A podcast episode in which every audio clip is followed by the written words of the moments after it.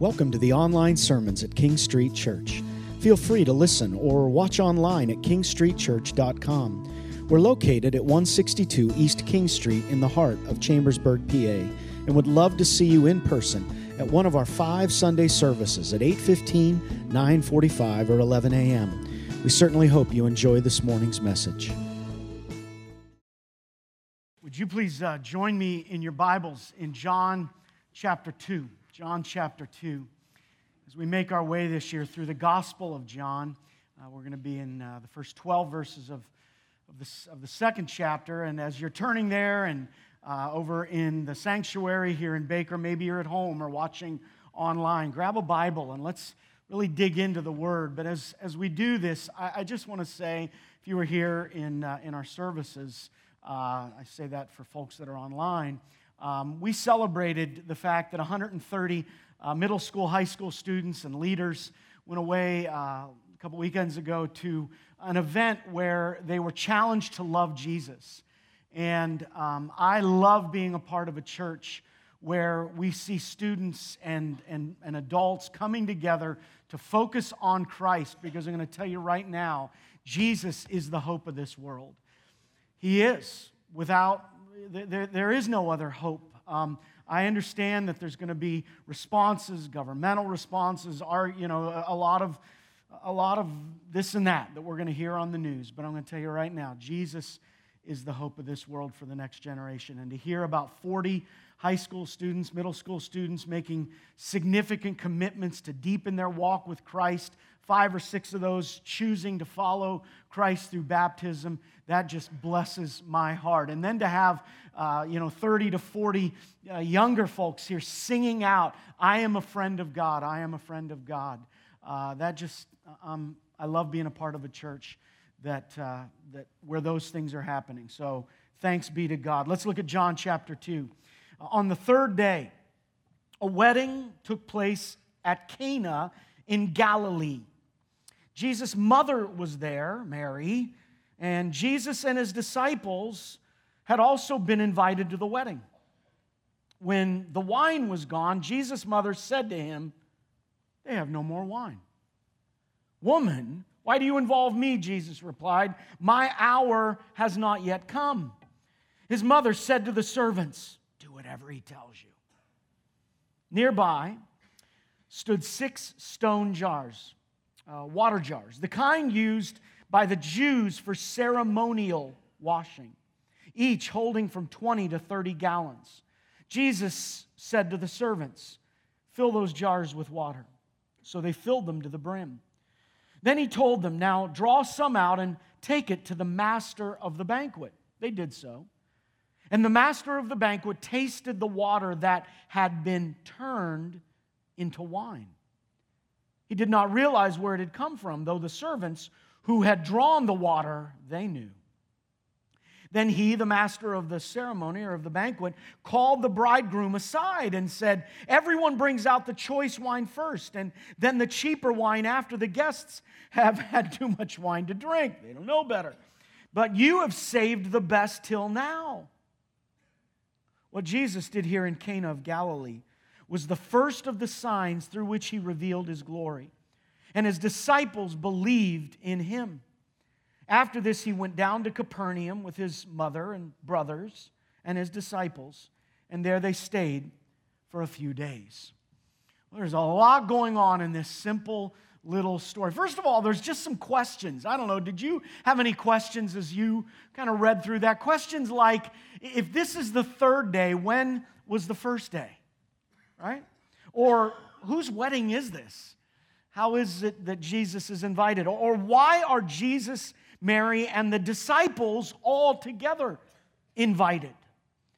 Where was Joseph? You wondered that. Where was Joseph? I, I have to believe that by the time Jesus' public ministry came about in the 30 years between his birth and, and now, um, that Joseph had passed, but we don't know that, but I wonder that. Why is Mary so concerned about the wine? What's going on there? Why is Jesus apparently rude to his mother? Woman, why do you involve me? um, what did Mary expect Jesus to do? I wonder that. I read this. We know what he ultimately did, but what did she expect him to do? It's an interesting question. And why did Jesus say one thing and then do another? Right? He said, Why are you involving me? Okay, I'm going to get this thing done anyway. You know, what, what's going on there? I read this simple story, and yet it, raises some questions. I don't know the answer to all, all of these questions at all, but I, I will say that looking at the details of kind of what's happening at least helps bring a few things to light. I can't do this without the help of a map. It's been weeks since I put a map on the screen. If you know me, you know I love maps. So, uh, I, but honestly, I think this, even looking at this event on a map helps. So we've got John chapter 1. Right after the introduction, the prologue, verses 1 through 18, verses 19 through 42 describe three days in the life of Jesus. And I believe these are literal, legitimate, this day, then the next day, and then the next day. Because look at verse 19, we've got uh, of John chapter 1, we've got John um, out in this place called Bethany beyond the Jordan, which we know where that is. It's about 30 miles down at the bottom of the hill from Jerusalem, right there beside the Jordan River, just to the north of where it spills into the Dead Sea.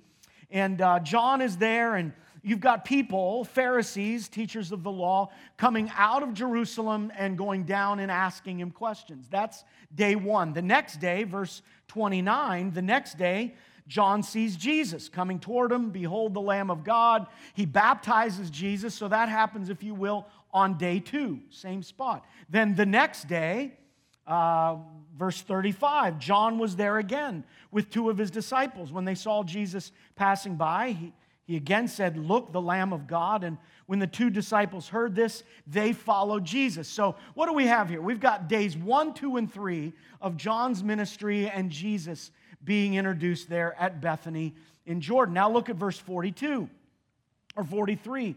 Then the next day, Jesus decided to leave for Galilee. Finding Philip, he said to him, Follow, him, follow me. And then ultimately, Philip goes and finds his friend, verse 47, Nathanael approaching, who said, You know, Jesus then describes, Hey, I saw you, Nathanael, while you were still under this fig tree, and and I, I know who you are. And, and uh, Nathanael then is blown away by that. But these are the events of day four where Jesus leaves Bethany beyond the Jordan, and as it says, he goes up into the region of Galilee. Now, let me go up here because what I want us to see when we get up to Galilee is you've got Nazareth, which is where Jesus was raised, uh, which is about eight miles from a little village called Cana, which is where this wedding is. And about 10 miles away is Capernaum, and then just up around the bend, another three or four miles, is a place called Bethsaida, which is where a number of the disciples were from. I guess I show you this. I chose to show you this just so you can see, you know, this is not a large area. This is about a 20, 25 mile radius. And these were some pretty smaller villages like Cana and fishing villages. These people knew each other probably. And so, for the disciples who are from this area to be invited to this wedding, for Jesus to be invited to this wedding, it kind of all makes sense. And in fact, to answer one of the questions, why did Mary feel responsible? A lot of commentators really think this might have been even a family wedding, or, you know, where Mary really, instead of just being there as a guest, you can almost kind of feel her having some sense of responsibility. I'll, add one other interesting detail is this conversation that Jesus has with Nathanael right at the end of chapter 1 where he says, "Hey Nathanael, you're going to see some some things greater than the fact that I knew who you were under that tree." It's interesting because if you look at John 21, I won't turn you there, but in John 21, it indicates that Nathanael is from, guess where? This little village called Cana in Galilee. So that was Nathanael's hometown. So everything just kind of uh, comes together here in Cana, and we read of these events. So, what's going on? That's kind of what we read in these 12 verses, or 10 verses really, of the account. But what I want us to see this morning is kind of what's really going on, all right? You've got what's going on, the lower story, the things that are happening in real time. But then we have what's really going on because what we see isn't all that's happening. There is a lot, in fact, more than you might even think, happening in this story. And I want to take you first to verse 11 because eh, John is really good at helping us understand why he's writing things. And he kind of gives a summary in verse 11 what Jesus did here in Cana of Galilee at this wedding was the first of the signs. I'll get back to that word in a minute. The first of the signs through which Jesus revealed what? What does the Bible say? Revealed his glory. Hmm. You know, it's easy to read over that. But that's a key word here. Jesus is revealing his glory through these events. You know what events? You know, you go back to John 1 and verse 14 as John is describing why Jesus came, and he says, The Word became flesh and dwelt among us, and we have seen his glory. That's a big deal for John. John wants us to see the glory of Jesus, the glory of the one and only Son who came from the Father, full of grace and truth. This word glory, when you Google glory and you pull up some images, what, what is glory? What does it mean? It's greater beauty and splendor. It's something marked by beauty or resplendence praise, honor, distinction extended by common consent. And, and these images that kind of support that are like, you know, the, the sunburst rays or a beautiful sunset. This is obviously over some clouds, perhaps taken, you know, up above from an airplane. I don't know. But that, that picture kind of reveals glory. It's interesting also, if you look at artwork, that portrays Jesus, you know what you see over and over again? You see this kind of resplendent glory that artists are trying to capture. These bursts of sun rays. This is, this is an, a, thousand year painting. This was painted back in, I think, 1100 uh, AD, a thousand years ago. And what do you see in a lot of this artwork of, of the apostles and of Jesus in this case? You see this, this halo or this circle around their head. That's all uh, an artistic rendition or trying to capture the glory of Jesus. And yet, here we are in this wedding, in this simple village, in a obscure, out of the way place that, quite honestly, we're not even quite sure exactly where Cana is because it really was not a, a, a, a big dot on the map. Nazareth is still there and it's, it's thriving and it's huge, but we're not even positive where Cana is. And yet, here we have this simple account of Jesus giving some instructions to, uh, you know, to the, to the master of, of, the, of the event. And yet, what happens here? There is the glory of Jesus being revealed to us. I'm going to tell you right now, it feels like you've kind of got to lean in a little, don't you? To really, to really see his glory. And, and how do we see it? I would say, first of all, we see Jesus' glory revealed through his obedience. Through his obedience. But it's not like he's exactly obedient to his mom, is he? Woman, why do you involve me? I will add that, uh, that even from the cross, Jesus calls Mary woman, but clearly in that event, he's not in any way being disrespectful. I, I think this is one of the terms, maybe even of endearment, that Jesus would have used for his mother. So we tend to put a very rude and almost negative spin on his response, but I don't think it has to be read that way. Woman, why do you involve me? But we do see here that he's not doing what his mom tells him to do, and yet he is doing, you get a clear sense, he's doing what his heavenly Father is telling him to do. In fact, John Piper said this We see the glory of an obedient son. Part of Jesus' glory is his radical freedom from family partiality and his radical allegiance to his Father in heaven. We have seen his glory. Again, John 1:14. Glory of the one and only Son of the Father or from the Father. Jesus is clearly doing and tuned in to what God the Father would have him do in this situation, not just what his mom wants, us, wants him to do. We also see Jesus' glory revealed through his capacity to create. I mean, my goodness, if we had been there and saw this happen, that water had been turned to the most amazing wine ever on this earth, we would have said, okay, there's something going on here. And, and Jesus has the capacity to create. Jesus' glory is also revealed through, here you go, his generous provision of abundant betterness. All right, I made that word up. But write it down. His generous provision of abundant betterness. I want us to pay attention to this. Jesus is better.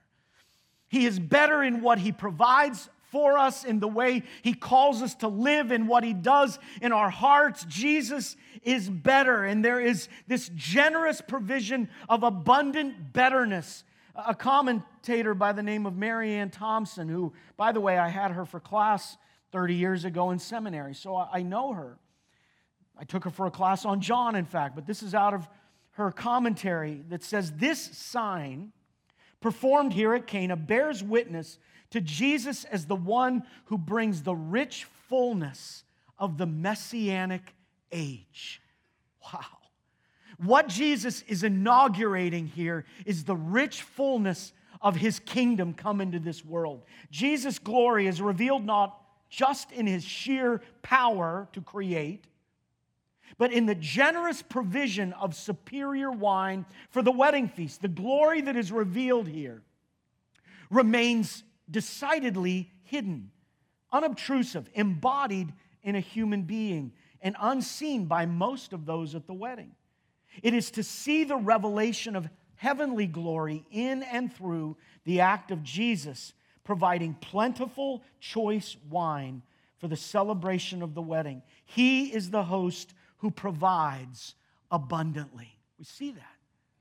In fact, this goes back to chapter 1, verse 16, where John wrote again in the introduction out of his fullness, we have all received grace in place of grace already given. I'm going to ask, given. I'm going to ask, do you know the fullness of Jesus? Have you experienced his abundant provision of amazing betterness in your life? That's why he came to provide for us that. And his glory is revealed also. I'm going to point out one other aspect. As I was talking with Pastor Don about this earlier this week, he pointed something out to me that, that really struck me. That we see the glory of Jesus sh- shining as he shines the light on somebody else. You see that in this story? Who is it that gets the real credit? Who's the hero in this story? Is it Jesus? He's kind of behind the scenes, isn't it? He just does this simple little quiet act, and yet the master of the event, the host of the event, when he tastes this wine, he immediately goes to who? The groom, right? He goes up to the groom and he says, What did you do? This is amazing. And the groom is the guy that gets all the glory in this story, and it was actually the groom that messed up the, be- the best, the worst, the most the horriblest. It was the groom that let the wine run out.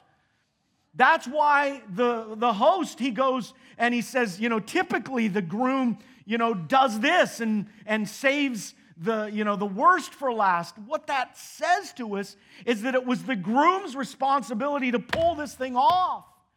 And he didn't do it well. They ran out what seems to be probably fairly early in the wedding. And these weddings sometimes could go on for days, the ceremonies. And yet, Jesus, in his glory, is shining the light on somebody else. I submit to you that reveals his glory, his obedience, his providing something that's luxurious and abundantly better his shining the light. And I'm going to say this too the fact that John gives us this account, this simple little story, and the way he tells it, undoubtedly points us to the cross and the resurrection. I, I told you I'd mention a moment ago that John calls all of this what? A sign. What do signs do? They point to what's ahead. The, the reality is not in the sign itself, it is in what it is pointing ahead to. Yesterday, uh, my wife and I and our daughter, we had gone for the, for the weekend over to see my oldest daughter, Maddie, over at a college in Ohio, a place called Cedarville. And we drove home yesterday. It's typically about a six or a six and a half hour drive. Yesterday, it was a little longer than that. If you weren't on the roads yesterday, be thankful. It was a mess. And there's a sign that I passed, I'm going to tell you probably 200, 300 times yesterday. And this is a sign that generally you just ignore. You don't even pay attention to it because on most days it doesn't mean a thing. On a 70 degree, 80 degree summer day, you're not going to even notice this sign, but I saw this sign about two or 300 times yesterday. That's a guess. And you know what the sign says? Bridge freezes before road. It was 32 degrees. It was snowing. It was right on that line, you know, where you could have some, some you know, wet concrete, you know, blacktop road. But I'm going to tell you, every time I saw that sign, you know what I did? I slowed down. I, I, I just took it a little careful, a little, because I realized that reminded me every time slow down just a little bit. Because you might have been driving on road that was not icy, but you hit this bridge, and it's going to ice up before the road. Signs undoubtedly point us to something. And, and what is Jesus doing? Why is this a sign? You might not have seen these things, but I'm going to try to point out what I really see going on. I think it's interesting. Literally, yes, this was the third day from when they left Judah and Judea and went up to Galilee. But you know what? I think there's a sign in that too. What happened on the third day, church? Jesus rose from the dead on a Sunday. Jesus provided us with amazing life and his awesome, abundant betterness. Do you think it's a mistake that John introduced this story with this word, with these words, on the third day? I don't think so. In fact, that's why I think he, in the previous chapter, kept saying the next day, and the next day, and the next day, and on the third day. And you don't catch that when you read that, but I believe that's clearly what's going on. Another phrase, look at verse 4. He says, My hour has not yet come. Did you catch that? My hour.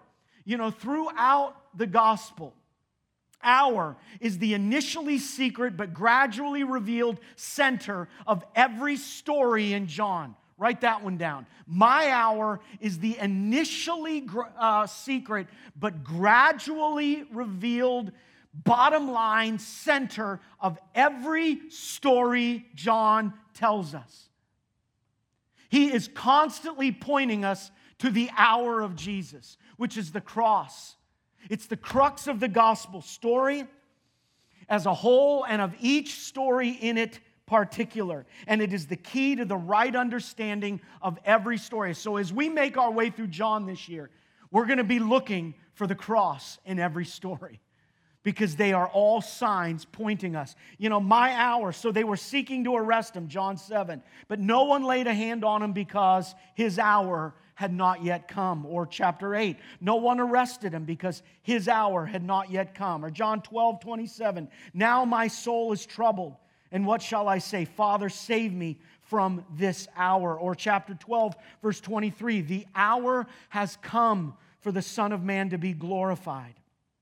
All of these things are pointing us to the cross. And I'm going to show us what I think is one more sign six stone jars, the kind used by the Jews for what? Ceremonial washing. Not, these were not drinking pots. This was water that was used, and not just to wash your hands. This was ceremonial for hundreds of years. They, they thought that this was just kind of something you did. You dipped your hand in the water or you poured it over your hands, not to really clean them, but just to kind of give the semblance of clean. I don't think it's a small fact that Jesus used water out of ceremonial cleansing jars to put in those jars the wine that ultimately points us to his blood. This simple story is the first of seven signs that John gives us, showing us the glory of Jesus, pointing us to the glory of the cross and the resurrection. I believe, well, I know John said, it is written, I write these things, that you will believe that Jesus is the Christ, the Messiah, the Son of God. See, church, this is where it comes home. This is why we read these things. This is what is to happen in our lives that by believing, we will experience life in His name. You see, Jesus wants to pour or create His generous provision of abundant betterness in your heart right now. This is a moment in time just as John and the other apostles lived this moment of time that could have just rolled by with such obscurity, where they didn't even pay attention. Wasn't that interesting? And yet, John leaned in. He saw what was going on here. And what did he do? He believed. He believed who Jesus was.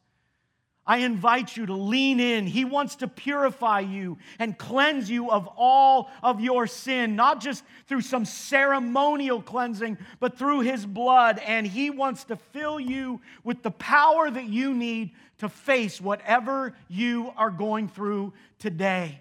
Here's the bottom line. Here's the point. And honestly, this is my favorite verse in the whole Bible. Second Corinthians chapter 4, verse 7. We have this treasure What's the treasure? It's the Holy Spirit of God. It's the abundant provision of His amazing betterness. It is life in His name. It is power to live and face life. We have this treasure in our bodies, these jars of clay, to show that this power comes from God. It doesn't come from us. For you see, we are hard pressed on every side, but we are not crushed. We are perplexed, but not in despair, persecuted, but not abandoned, struck down, but not destroyed. Church, we have Jesus with us today. Amen. He wants to fill us with His generous provision of abundant betterness. Will you let Him? Will you open your heart to Him? He wants to transform us right here, right now, wash us of all of our sins. Fill us with, our, with His Spirit. Change us from the inside out. Jesus, we humble ourselves before you right now. We thank you that you are with us today and that this simple little account of this wedding in Cana, Lord Jesus, points us to you and your glory and your cross and your resurrection and the fact that you are here with us right now, today, wanting to perform this very same miracle in our hearts. Do it, Lord, do it. We open up our hearts to you in Jesus' name. Amen. We hope you enjoyed this morning's message. If you have any comments or questions, feel free to contact us using our online form on our website at kingstreetchurch.com or by calling us here at 717 264 4651 during our regular business hours. Be sure to stop by and see us in person at one of our five Sunday morning services, 8:15 a.m., 2 at 9:45 a.m., as well as 2 at 11 a.m. We look forward to seeing you there.